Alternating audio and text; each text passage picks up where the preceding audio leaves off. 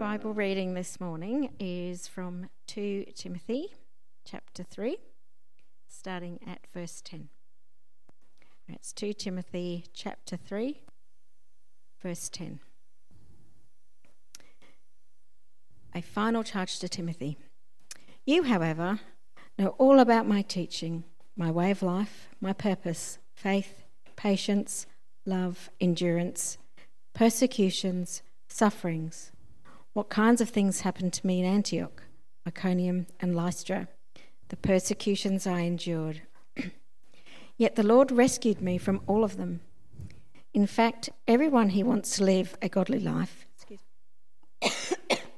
in Christ Jesus will be persecuted, while evildoers and impostors will go from bad to worse, deceiving and being deceived.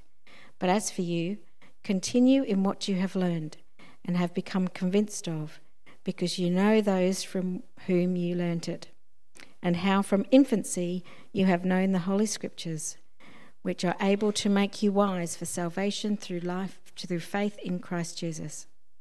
All Scripture is God-breathed and is useful for teaching, rebuking, correcting, and training in righteousness, so that the servant of God may be thoroughly equipped for every good work. Awesome. Thank you, Erica. If you've got your Bibles there, keep them open. Good morning, everyone. I just felt like a school teacher then. That was great. You were very good. At least you didn't say Mr. Hales or something. When John was talking earlier about Cassie, you know, she's seeing all these things. She's going to get all these wonderful insights into the context for, you know, important parts of the Scriptures. She had told me, John, before she left, that she wanted to catch up because she's got all these ideas for our preaching. She's going to be so dangerous. You know, it's just so lovely, isn't it, seeing someone grow in that kind of passion and desire to learn like that. So we're all behind her there. But anyway, here we are now, and what are we up to? Today, this is the fourth in our series of 7 fundamentals of faith. Things that don't change in a world where so many things do change. Not that change is bad, but it's good that we've got these things that we can rely on in God. And actually, I say that noting that the remaining 3 in this series, and if we can just go to the next slide, the remaining 3 await a future time, because we're about to launch into John's Gospel. So you've got to look forward to. You won't know for many weeks how to talk to God. You won't know anything about meeting with God's family or meeting the world. But we'll have to wait for that. I mean, most of these are things that, if you've been a Christian for a while, we know these things, don't we? But I find it refreshing, and hopefully you do too, and just reassuring to go back and just revisit them and remember, you know, these things that are so fundamental for us. Now, so far, we have looked at saved by God and, you know, this idea that we are saved through grace alone, through what God has done through Jesus alone. So we can be confident in our faith because it's got nothing to do with how good we are. It's got everything to do with God and His gracious love for us in Jesus. Saved by God. And then we looked at trusting in God. How then, in terms of our salvation, the only thing we really bring to all of this is our faith. The fact that we put our trust in Him. We realise that we need to be saved, and we are willing, and God softens our hearts so that we are willing to receive that gift that He gives us. Saved by faith, saved by God, trusting in God, living God's way. You might remember last week, and John reminded us that you know, we don't do good things to earn our salvation, right? It's all about what God's done. But in response to His gracious love, of course we're going to want to live His way, the way He's made us to live. And so that's where that comes in. Today it's listening to God. So if we're in this relationship with the God of the universe, if we're in a relationship with anyone, we're going to want to, communication is at the heart of a relationship, right? How do we listen to the God of the universe? It's a good question, isn't it? How do we listen to God? Years ago, When we were at Bible college, unlike the young Cassandra Wilson, who is there now, we were there, and Erica was in a small discussion group. We were living on site, and she was able to participate in different things, studied some subjects. She was in this small group with a young man who was training to be a pastor. Now, this young man had grown up in an Islamic country, and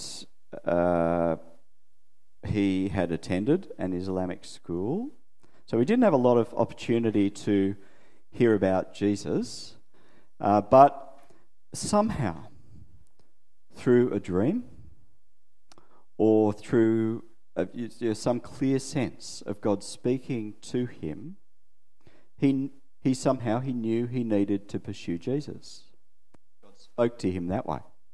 And what do you know, here he was, however many years later, studying at Morling. And when I was pastoring in Sydney, and there was a significant Iranian community, Persian community near us, there were lots of stories like that from the Persians.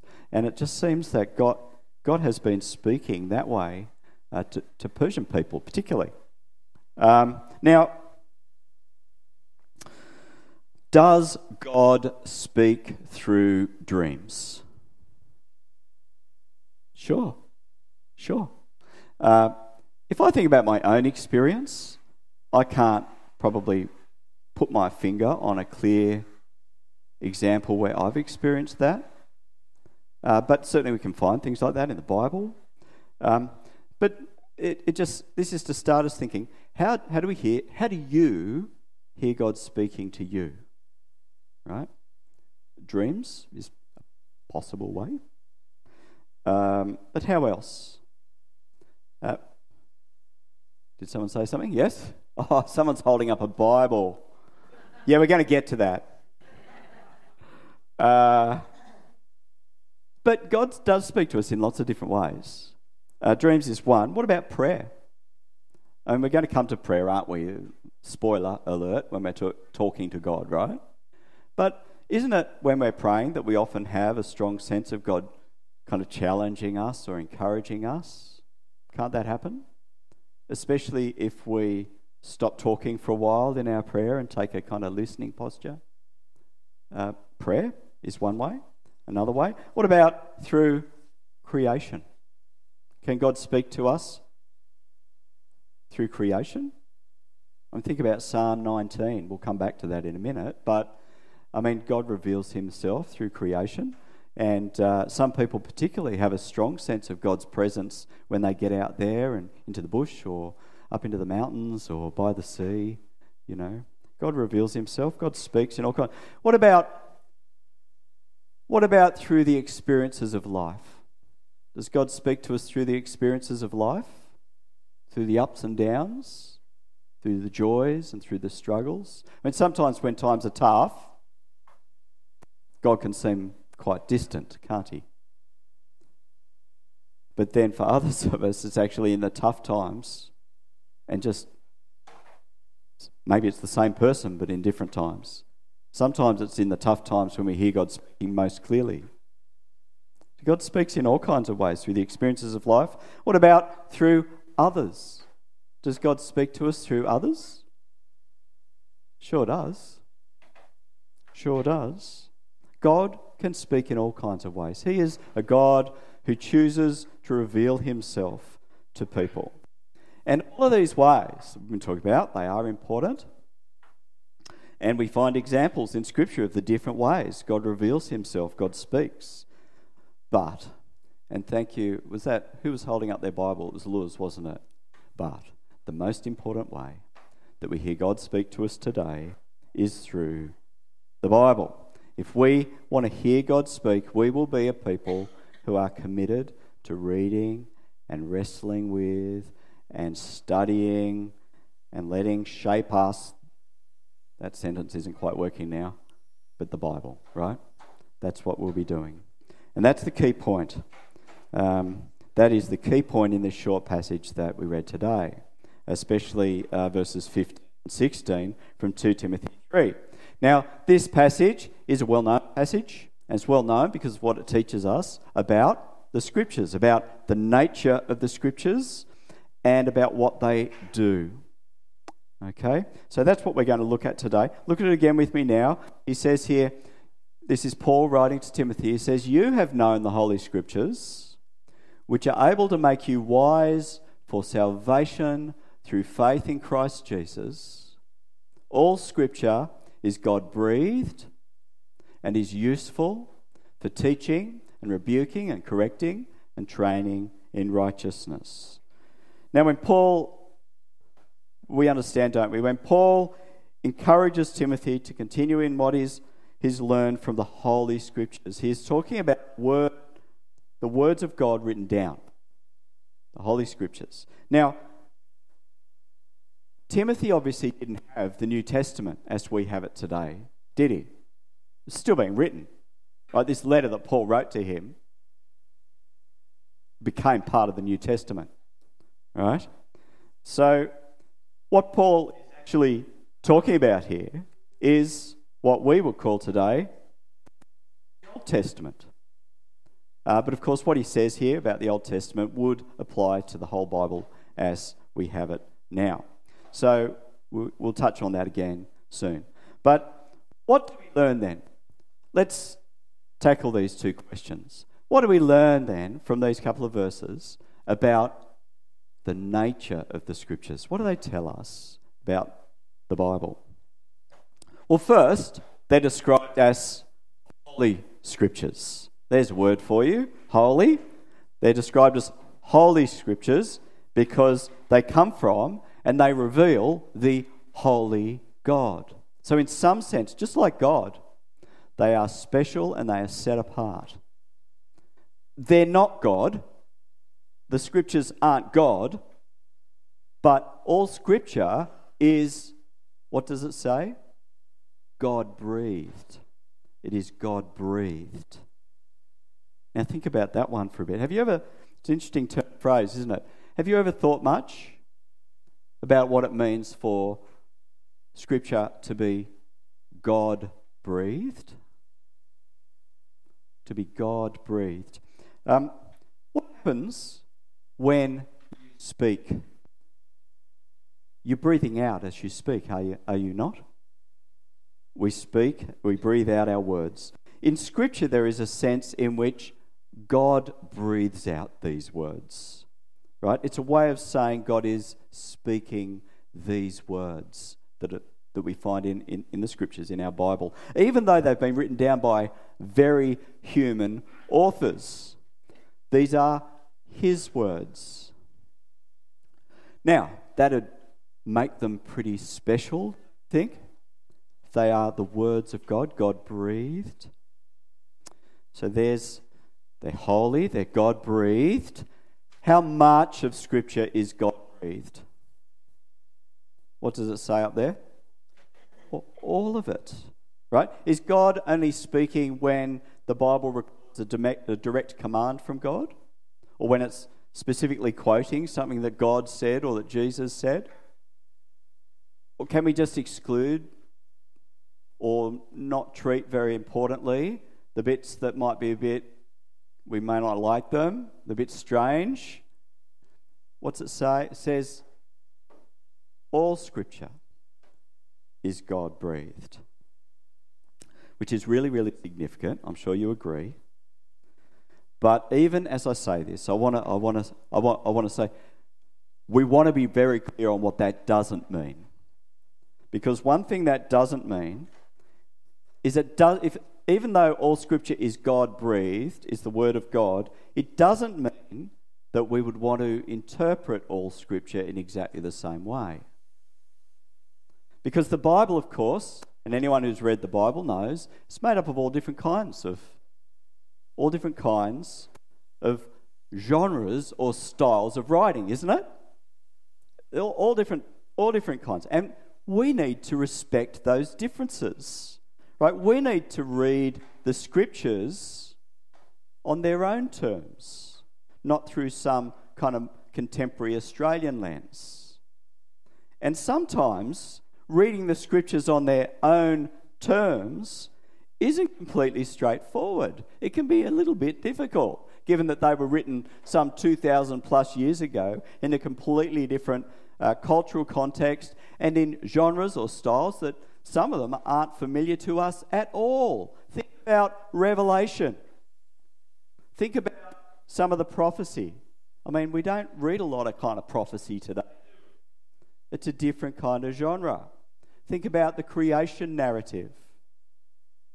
Think some of Paul's letters in the New Testament. You know, they're letters. Maybe they're more familiar to us. Well, in some ways they are, but even those letters have particular kind of elements to them that are a bit different to the way we would write a letter today. And Cassie's probably going to come back all kind of charged up with good understanding about some of the context and, you know, the style in some of those letters to people in some of those places she's visited. But, you know, it would be wrong, for example, to read all of the Bible like a contemporary science textbook, which I think we can do to our detriment in some parts of the Bible. Because that's not what it is. It's all these different genres. So, we need to apply ourselves to the task. And it can be a bit tricky. It will take effort. But the reason it is absolutely worth making this effort is because all Scripture is God-breathed. These are the words of God. So, it's worth it. Now, we keep going. If you are thoughtful, and I'm sure some of you are doing this right now, you are thinking to yourself, if the Bible is God-breathed, then what part do the human authors? How does that work? Right? Were they kind of like, does that mean they were kind of just like robots, just writing down what God kind of guided them to write? Well, here's the thing. If you kind of read the Word of God, there is no suggestion at all that the human authors are anything but the genuine authors of different parts of the Bible. Somehow, the Bible contains the words of those completely human authors as well as being God's word to us. Now, how does that work? I don't know. And maybe you can come and you can explain to me how that kind of works. But you know what? I reckon that's often when we get ourselves in strife. When we try to untangle some of these things that go together in ways that really are beyond us. You know, we as humans, we like to kind of overpackage and over-systematize some of these things. I don't really know. I can say this is, and if you think about it, isn't this how God often operates? Think about how God works through his people today. We are not like robots, are we? Are we? Do we just do what God... Are we perfectly obedient? You might be. I'm not. And yet somehow, what does the Bible tell us? Mysteriously and amazingly, we are the body of Christ. We are the presence of God. We are how he works in his world today. How's that work? Don't really know. But this is the mystery. God does this. I think it's the same way with the Scriptures. I do believe, and I think we can be confident that the Holy Spirit has something to do with how it all works when it comes to, like, the Scriptures. 2 Peter chapter 1, verses 20 to 21 gives us a little kind of glimpse into this. We read, above all, you must understand that no prophecy of Scripture came about by the prophet's own interpretation of things, for prophecy never had its origin in the human will. But prophets, though human, spoke from God as they were carried along by the Holy Spirit. So there's a little insight there. The ultimate author of the Bible is God. He is behind it. He is in it. and we experience and know him through it. The Bible. Okay, so that gives us, that was our first kind of idea or question. What do these verses teach us about the nature of the Scriptures? So there's something there. Let's go on to the next one. And the next one is, what do these verses teach us about what the Scriptures do? Okay, the nature of the Scriptures. Now, what do they do? And the first thing that they do is they make us wise for salvation. That's what it says, isn't it? Wise for salvation through faith in Christ. They lead us into faith in Jesus. They give us the wisdom, or they help us understand why we would put our faith in Jesus and what that means. Now, already in this series, we've been reminded that faith is the only thing that we bring. The only thing required of us for salvation is to put our trust in God, right? Because it is by grace that we're saved. It's all about what he's done through Jesus, right? All we need to do is place our trust in him, right? The Scriptures then, the Scriptures, as the very words of God, they are powerful to lead us into that faith in Jesus. In fact, in their fullness, the whole kind of biblical story is the story of how God's loving purposes are fulfilled in Jesus. That's what the Bible is, the story of God's loving purposes fulfilled in Jesus. So the Old Testament points towards Jesus.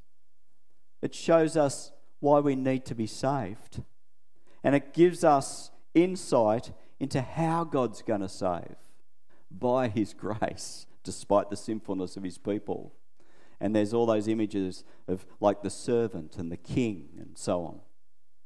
So the fact that we need salvation and how we'll be saved, that's what the Old Testament does.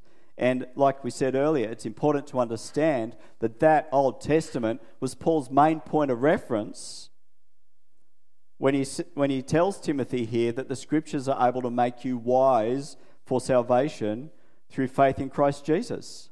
He's talking about those Old Testaments that point towards him. The New Testament then comes along and it shows us how God's loving, saving purposes are fulfilled in Jesus. Okay? Hebrews chapter 1, verses 1 and 2 says, "In the past, God spoke to our ancestors through the prophets at many times and in various ways, but in these last days he's spoken to us by his Son, whom he appointed heir of all things, and through whom also he made the universe." So the most important thing that the Scriptures do is reveal Christ, the one through whom God so fully and completely revealed himself. And so they call us to faith in him. That's what the Scriptures do. They make us wise for salvation through faith in Christ Jesus. The other thing that Scriptures do, they make us wise for salvation in faith. They call us to faith in Jesus, right? The other thing they do is they show us how to live as the people of God, as people who've been saved through faith in Christ Jesus. It is useful, Paul says, if we go to the next slide, it is useful for teaching and rebuking and correcting and for training in righteousness. And if we would go to the next verse, 17, so that the servant of God may be thoroughly equipped for every good work. Now, we've already made it super clear, haven't we, that living God's way is a response to our salvation, not a way of earning it, right? But it's something we're desperately going to want to do if we know his grace. So the Bible is really important because it helps us in this. It helps us to do this. It leads us into faith, but it also helps us to live out our faith.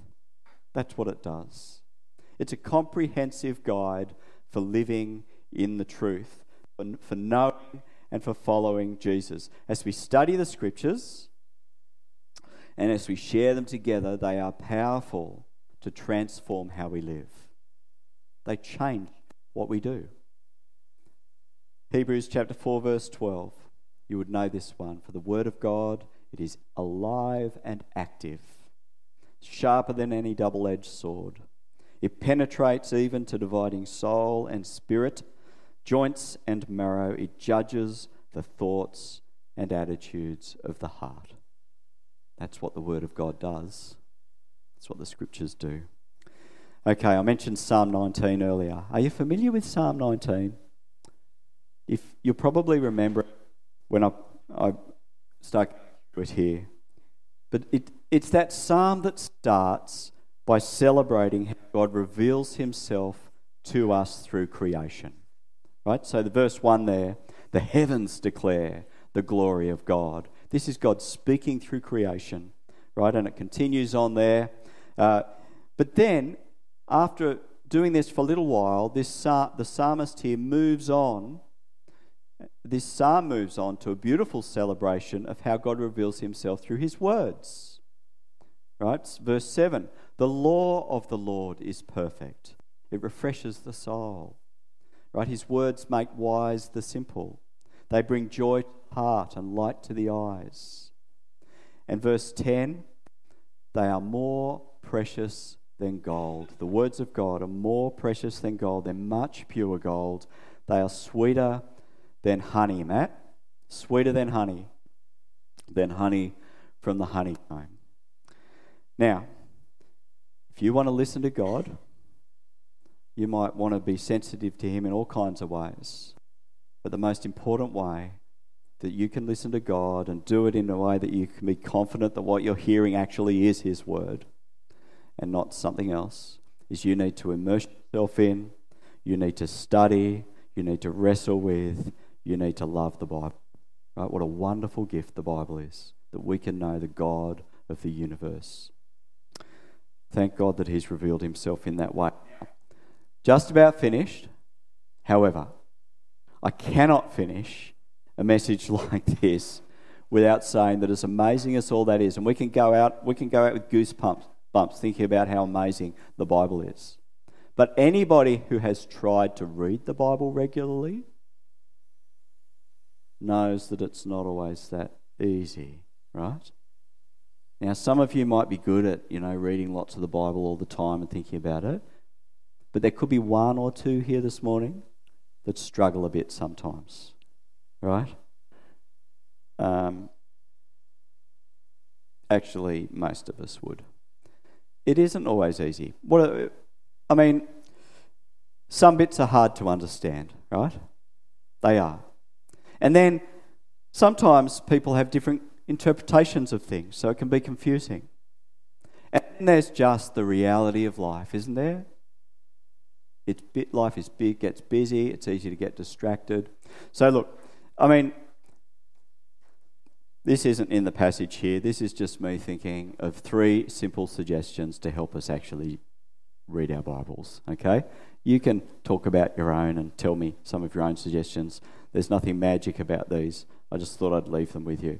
These are things I've found helpful. The first one is rhythms and regularity, trying to make a habit around it. It really does help. I was talking with someone recently about what are the things that really, do you think, explain how you're still a Christian after all these years and seeking to follow him. It's been that regular, quiet time with God. Going to church, absolutely, all those things, but taking on a habit.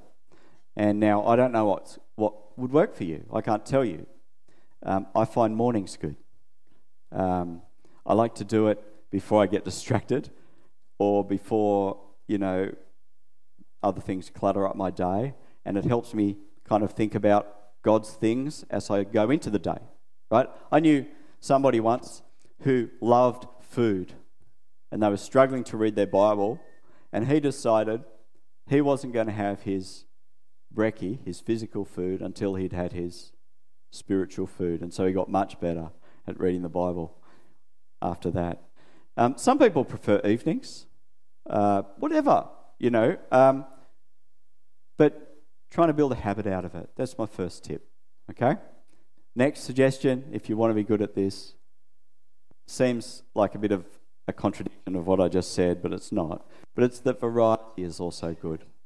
Mix it up a bit, Some people love those little Bible reading notes like Daily Bread or things from Scripture Union. They can be useful. I'd encourage you to, even if you do like that, try a different one. But I mean, I'm not telling you what to do. There's just suggestions. I find it helpful to mix it up. These days, with things like YouBible, which is an app you can get on your phone, YouVersion Bible, there are so many different Bible reading plans and things in there. You can read them, you can listen to them, right? I'm working through the Bible in a year at the moment. A group called the Bible Project have put together, and they do all these cool little videos. So you can watch a little 5-minute video and then you read the passages. Actually, I listen to them. Last year I did that Alpha one, you know, and I know a couple of you have done that with Nicky Gumbel. He does a year. I mean, I just do different things is what I suggest. Keep it fresh. Sometimes use commentaries, maybe. Sometimes take a more reflective approach. Maybe sometimes listen as you walk. Maybe sometimes sit down and write things. You know, some people will find different things more helpful than others, but I find keeping it fresh very helpful, mixing it up a bit. Okay, rhythms and regularity, variety. And the other one is help each other. This is my other tip if you want to read the Bible and really get into it. You know, as a church here, so we're going through this visioning process, we've identified the Bible. I mean, every church, every Christian church is going to have this as a key value. We've said this is one of our 4 core values. Right? If someone wants to know what we at Lismore Baptist Church are about, you're going to notice that we're about the Bible here, right? And that means, we're going to study the Bible, we're going to have sermons out of the Bible and in our Bible study groups, but it also means that we're going to be talking about the Bible as we just share together, as we make decisions in our lives, but also together. We're going to be looking back to God's Word for guidance.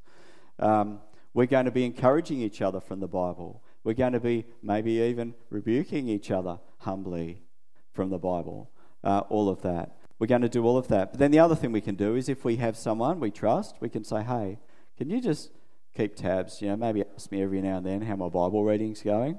If we give permission to people that we trust to do things like that, I think that can make quite a big difference. If I know I've got to explain to someone, you might even get together once a fortnight for a cuppa to say, what's God been saying to you through his word? You know, maybe what have you felt he's wanted you to do differently because of what you've been learning? You can have that kind of a conversation. It's going to make all the difference, let me tell you that. Okay, I'm just going to finish it with that. I'm going to close in prayer, but before I do, I'm going to just give you a moment of quiet prayer. And I'd like you to reflect on what is one thing, just one out of all of the options, that you can do this week, not in a month, this week, to maybe just get a little bit better at reading the Bible. How about that?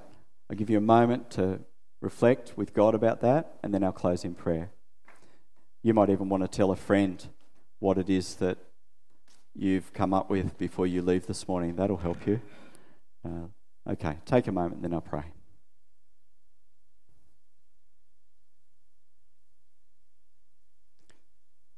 Heavenly Father, even as we use that way of referring to you, Heavenly Father, we realise that you are not distant, but you are a God who is chosen through history in all kinds of ways, but then especially through Jesus, revealed to us through your word. You're a God who's chosen to reveal yourself to us. You're a God who wants to be known by us. And Lord, we thank you for the wonderful gift of your word in the scriptures.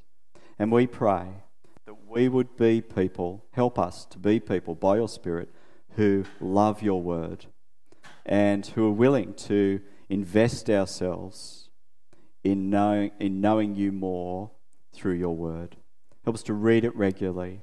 Help us to be willing to do the hard yards of trying to understand it well, and then not just understand, but letting it shape how we live. Lord, we want to know and love you more. We want to live into being your people more and more. And this gift of your word, we are thankful for it. In Jesus' name we pray. Amen.